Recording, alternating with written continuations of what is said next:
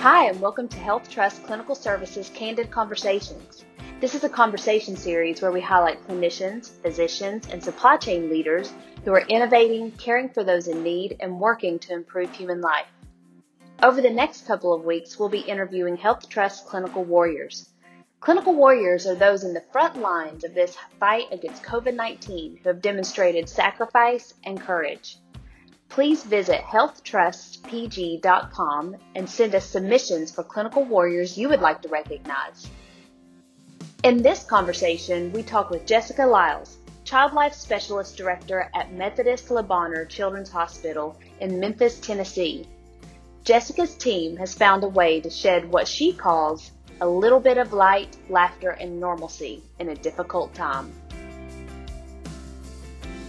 Well, welcome, Jessica. We're so excited to have you as one of our clinical warriors and understand that you are the director of Child Life Services. Really, what does that what does that mean? What is a um, child life specialist? Within our team, we have a variety of different roles which help to support patients and families while they're in the hospital, and we work to help make the hospital feel as normal as possible. And one of those roles, like you mentioned, is the child life specialist. So, certified child life specialists have a background in understanding child development and understanding how the hospital environment and how illness and injury can impact children. And a lot of the work that we do really focuses on helping children cope with the healthcare environment. So tell me about some of the strategies that you would use for um, COVID nineteen, but for any any sickness where a child has to go into the hospital. Part of it might look like just understanding what the child knows about being at the hospital. Do they understand why they are here and what is happening around them? Sometimes, as adults, we feel like it might be best to guard children and protect them from information and a result of that is it can actually increase their anxiety and worry. And so we can help with explaining things to children in ways that they can understand or equipping parents or caregivers with the words that are developmentally appropriate. Um, because, you know, when you have a child, you're not given this handbook that tells you how to navigate all things with children. And that includes coming to the healthcare environment, even if that is just for an outpatient clinic visit or going to the emergency department, or if you have to come for an inpatient stay and stay overnight. Um, we can help with just making sure that children know what's happening and doing it in ways that are child friendly. And then we also can help if there are procedures that are happening. Again, making sure they know about those and understand helping them understand what their role is. So we call it giving them a job, and um, that helps them to to find purpose in in that situation, and it also helps them to feel a sense of control. Um, I like to think that I'm in control, but it's things like a pandemic that help to remind me that I am not. And so, um, children are the same. They want to feel like they're in control of their environment. And so, can we find ways that help them feel like they have a sense of control. We may also provide um, distraction or diversion or alternative focus are some of the words that we use. And a lot of that really looks like play, and that's because that's how children cope. It's what they understand, it's what's normal for them. And so, through that, it might be that during a procedure, we might have them blowing bubbles or playing a game on the iPad or um, playing I Spy and picking out images in a bigger picture. And things like that can help keep their attention focused onto something that's more child friendly and fun and away from the procedure that is happening. And for some children, that is what helps them cope through. Another part of what we may do on a normal day is if given the time and space, we might provide opportunities for medical play. And what this is, is we might provide play medical items and so this would be something that you might find just in a regular play doctor's kit. Or we might provide the actual medical items and allow a child to utilize a stuffed animal or a baby doll or um, maybe just something of their choosing and allow them to take on the role of the nurse or the doctor. And what that does is it helps them again to feel that sense of control, but it also allows us to see what they understand about the medical environment and medical procedures and things that are happening. And if there are misconceptions, then we can take that opportunity to provide more education and make sure that they have a clear understanding of why we're taking their blood pressure and why that has to happen. Um, or if it's about an IV and that they had to have a needle stick, helping them understand about the poke and the steps of that process and seeing what they do understand and what they don't understand, or maybe seeing what specific part of the process creates anxiety for them. Are children there with their parents in the hospital or their That- guardian? Yeah, that is a great question. So we, um, up until a couple of weeks ago, were allowing two caregivers to be at the Mhm. bedside, and it had to be two consistent people. And um, recently, we did have to become a little bit more stringent on that, and so it's one consistent caregiver at the bedside. And so that has definitely complicated things with families. And you know, typically there may be more people who want to be at the bedside and be with the patient. And um, so that has presented a challenge, and um, we are having to rely on technology, and which I think is something the whole world is having to rely on to stay connected. Mhm. Um, but using technology to connect with siblings because siblings are not able to be here, or um, in some instances we've had in our neonatal ICU where the patient will come from the birthing hospital. And so the dad or the grandmother is that caregiver that's here. And then once the mother is released from the birthing hospital, then they have to make that decision of who's going to be that consistent caregiver. How can we prepare, or how got how are you guys preparing for relaunching services um, for kids that may maybe they don't have COVID, but they're coming in for a regular procedure, and how that experience is going to be different moving forward? Um, so this is something that we're really kind of in the beginning phases of talking about. And um, I was talking to a friend probably, you know, six weeks ago, and she said, you know, it's fascinating for us who work in healthcare. We all know what PPE is, but now the entire world knows what PPE is. Whereas before, Mhm. no one would have known what that meant if anyone just said PPE. And um, Right.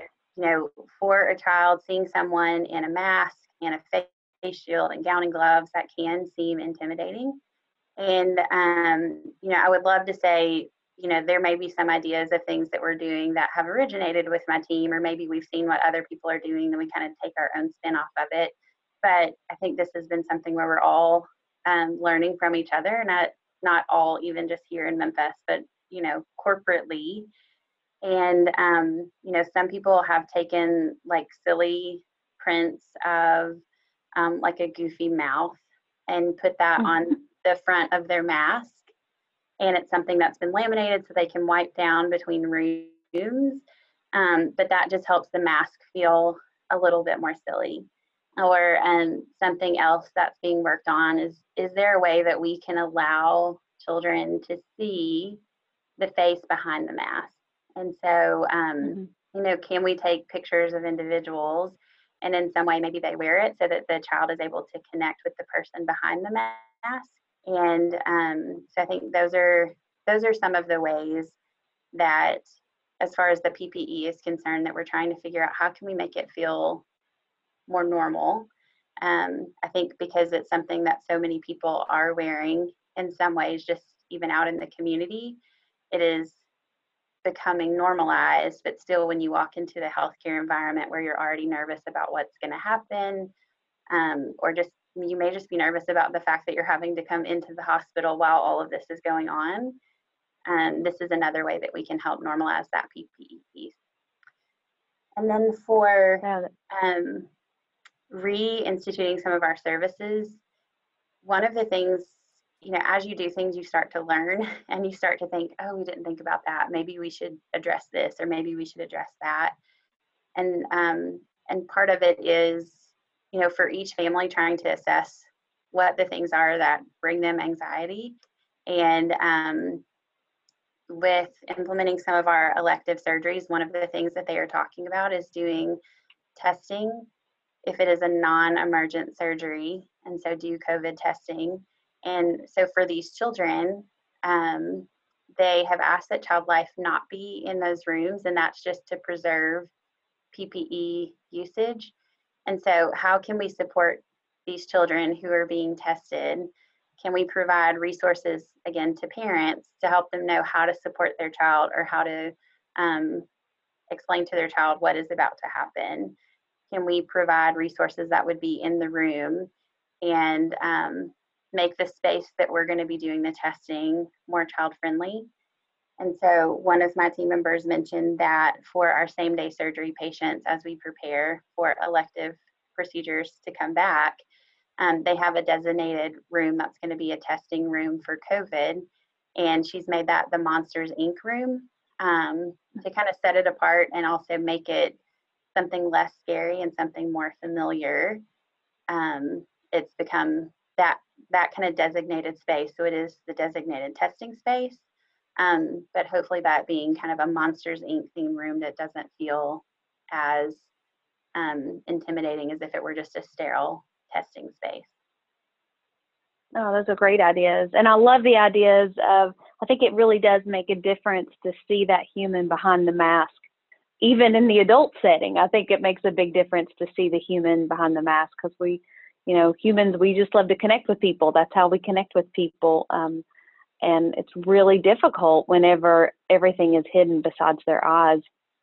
Um, another thing that that you had mentioned in an article that I'd read about your program, are you guys providing guidance, or what guidance would you give to um, families who the mom, the dad, the grandma, the grandpa, the adult is hospitalized and they can't go see them? What type of guidance do you give families that are in those situations? So we, Le Bonheur is part of a larger healthcare system. We are part of the Methodist Le Bonheur healthcare system here in Memphis. And so we do have adult hospitals that we partner with.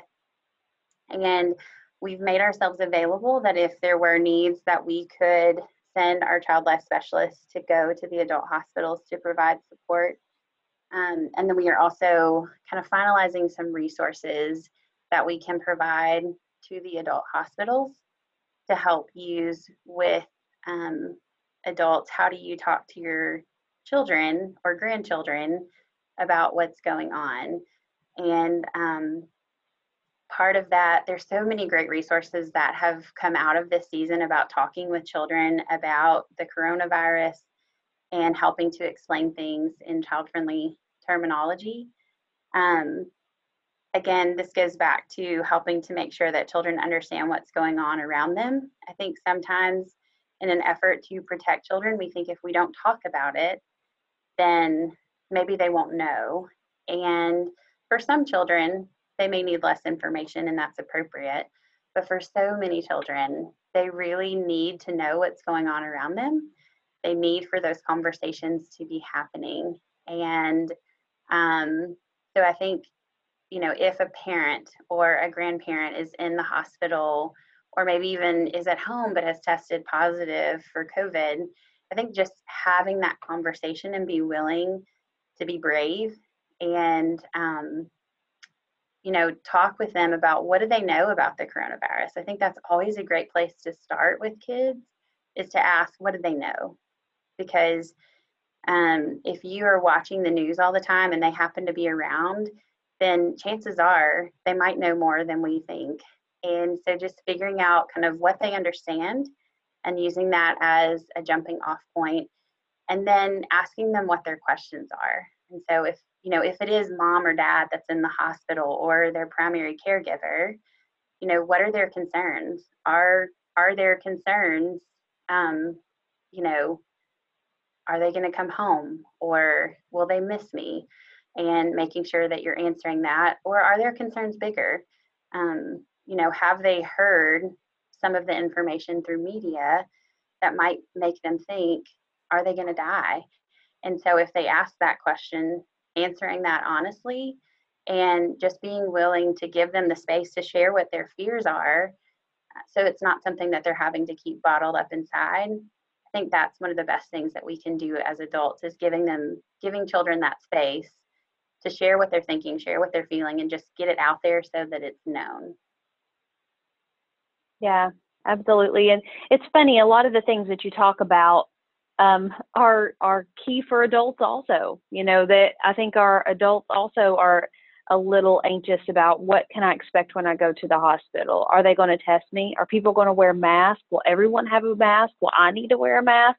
You know, they're maybe at a different level, but giving people control um, that just must be an innate part of of us as humans uh, because it, apparently it's key as a child, it's key as an adult. Um, it seems to be a key component with every part of our life. That's what gives us some of that normalcy. So a lot of these can be transferred over with adults and children, um, but definitely specialized for for children. Your team is um, phenomenal. I, I really um, I didn't know a lot about a child life specialist, not ever working in a in a pediatric unit, but I see how how wonderful and how important this role is in any procedure, honestly, um, at the hospital.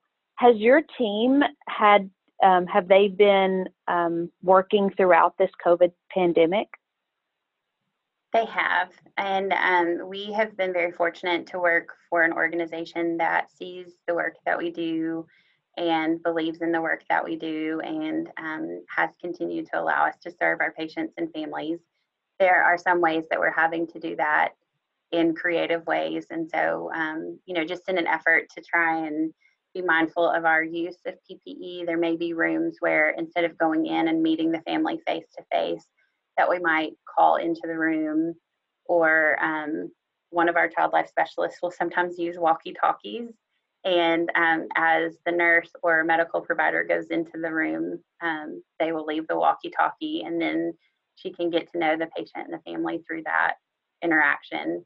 And um, we, it, I think that this has been a season where I've really seen my team shine. And as a leader, you were talking about how some of these tools can be used for adults, and I fully agree because, um, you know, saying I don't know I was recently reading some information from my team asking what do they need from me and they were like I just appreciate that you're being honest and you're saying I don't know. When I have more information I will I will tell you and um and I, so I fully agree that some of these techniques that we talk about using with children while we want to make sure it's developmentally appropriate for children they also apply for adults um, outside while we are the child life team we have other roles that are part of our team and so we have activity coordinators, we have a music therapist, the hospital school teachers within our team, and um, special events coordinators. And um, so these different roles, it's just been really interesting to see how everyone within the work that they do has been able to think outside the box and collaborate to best meet our patient needs. And um, I think that from my perspective, it feels like that has really been noticed um, and that people have come to respect the work that we do in a completely different way. And, um, you know, it, it might be that our child life specialists are doing some of these interventions that we're talking about. Our activity coordinators, they are in charge of the programming that happens in the hospital on a day to day basis. And programming really is just the fun stuff happening around the hospital. And so all of our in person programming has been canceled. And we are very mm-hmm. fortunate that we have a closed circuit TV channel. So we have been able to move all of our, not all, we've been able to move some of our programming onto this closed circuit TV channel and continue to provide creative arts just in a different way on this TV channel or create new shows that we can do from our TV studio. And um, so that has provided opportunities for us to be creative, try something new. Um, and then our music therapist has been able to collaborate with child life specialists in different ways. I really think this season has kind of caused everybody to slow down and take a step back and look at the why behind what we're doing and figure out how we can do it even better in the midst of this season. If you had one message of hope that you could share across, um, you know, 1,600 hospitals um, for these frontline workers, whether it be child life specialists, physicians, respiratory therapists, supply chain, um, nurses, what would be that message of hope around this pandemic? I, I think one thing that I would have to say is that while right now um, it feels like this might last forever, um, this will not last forever. And, um, you know, we are all sitting in the midst of uncertainty. And I think that it, it brings me a lot of peace and comfort to know that this is, this is not, um, this is not a forever thing. This is a permanent thing, but it's also something that we as a nation, as a world, um, are all going through together.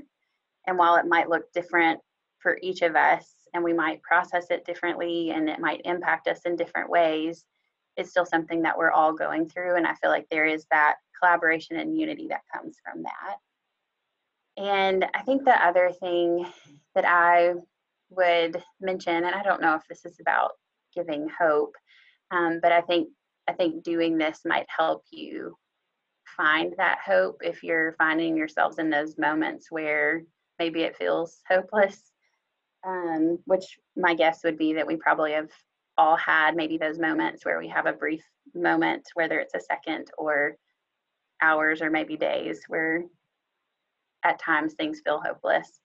Um, I would encourage people to just stop and make some time for themselves and um, create space for play. Um, play for our child life team is really kind of the root of the work that we do, and that's because it's the language that children speak. But one of the things that we have learned through this is it's also the language that we as adults speak. And we have um, taken some time where we took like 15 minutes and through Zoom, we played Pictionary and Mad Gabs. And in our separate spaces, we're all laughing together and I think that that gave us more fuel and more hope to be able to continue to do what we're doing. Last week, we had a virtual jam session with our music therapist, and some of the songs I didn't know, or, um, you know, there were some technical difficulties, but the ability to just kind of stop and take a break from what has become our, our new normal for right now. Um, I think being able to make that space for you for what is whatever that might look like and create space for play even if it is just 10 or 15 minutes or if it's more time um, doing that because i think it helps give you perspective and it helps remove us from being so focused on covid-19 to being able to see the bigger picture and hopefully have perspective about all the amazing things that are coming out of this really challenging thing Absolutely. Well, thank. I know you're busy. Um, again, please thank your team and um, reach out. We're here for you guys if you need anything, and we are so excited to share this on our page. Thank you. Thank you, Crystal. I really appreciate it. Please visit healthtrustpg.com and send us submissions for clinical warriors you would like to recognize.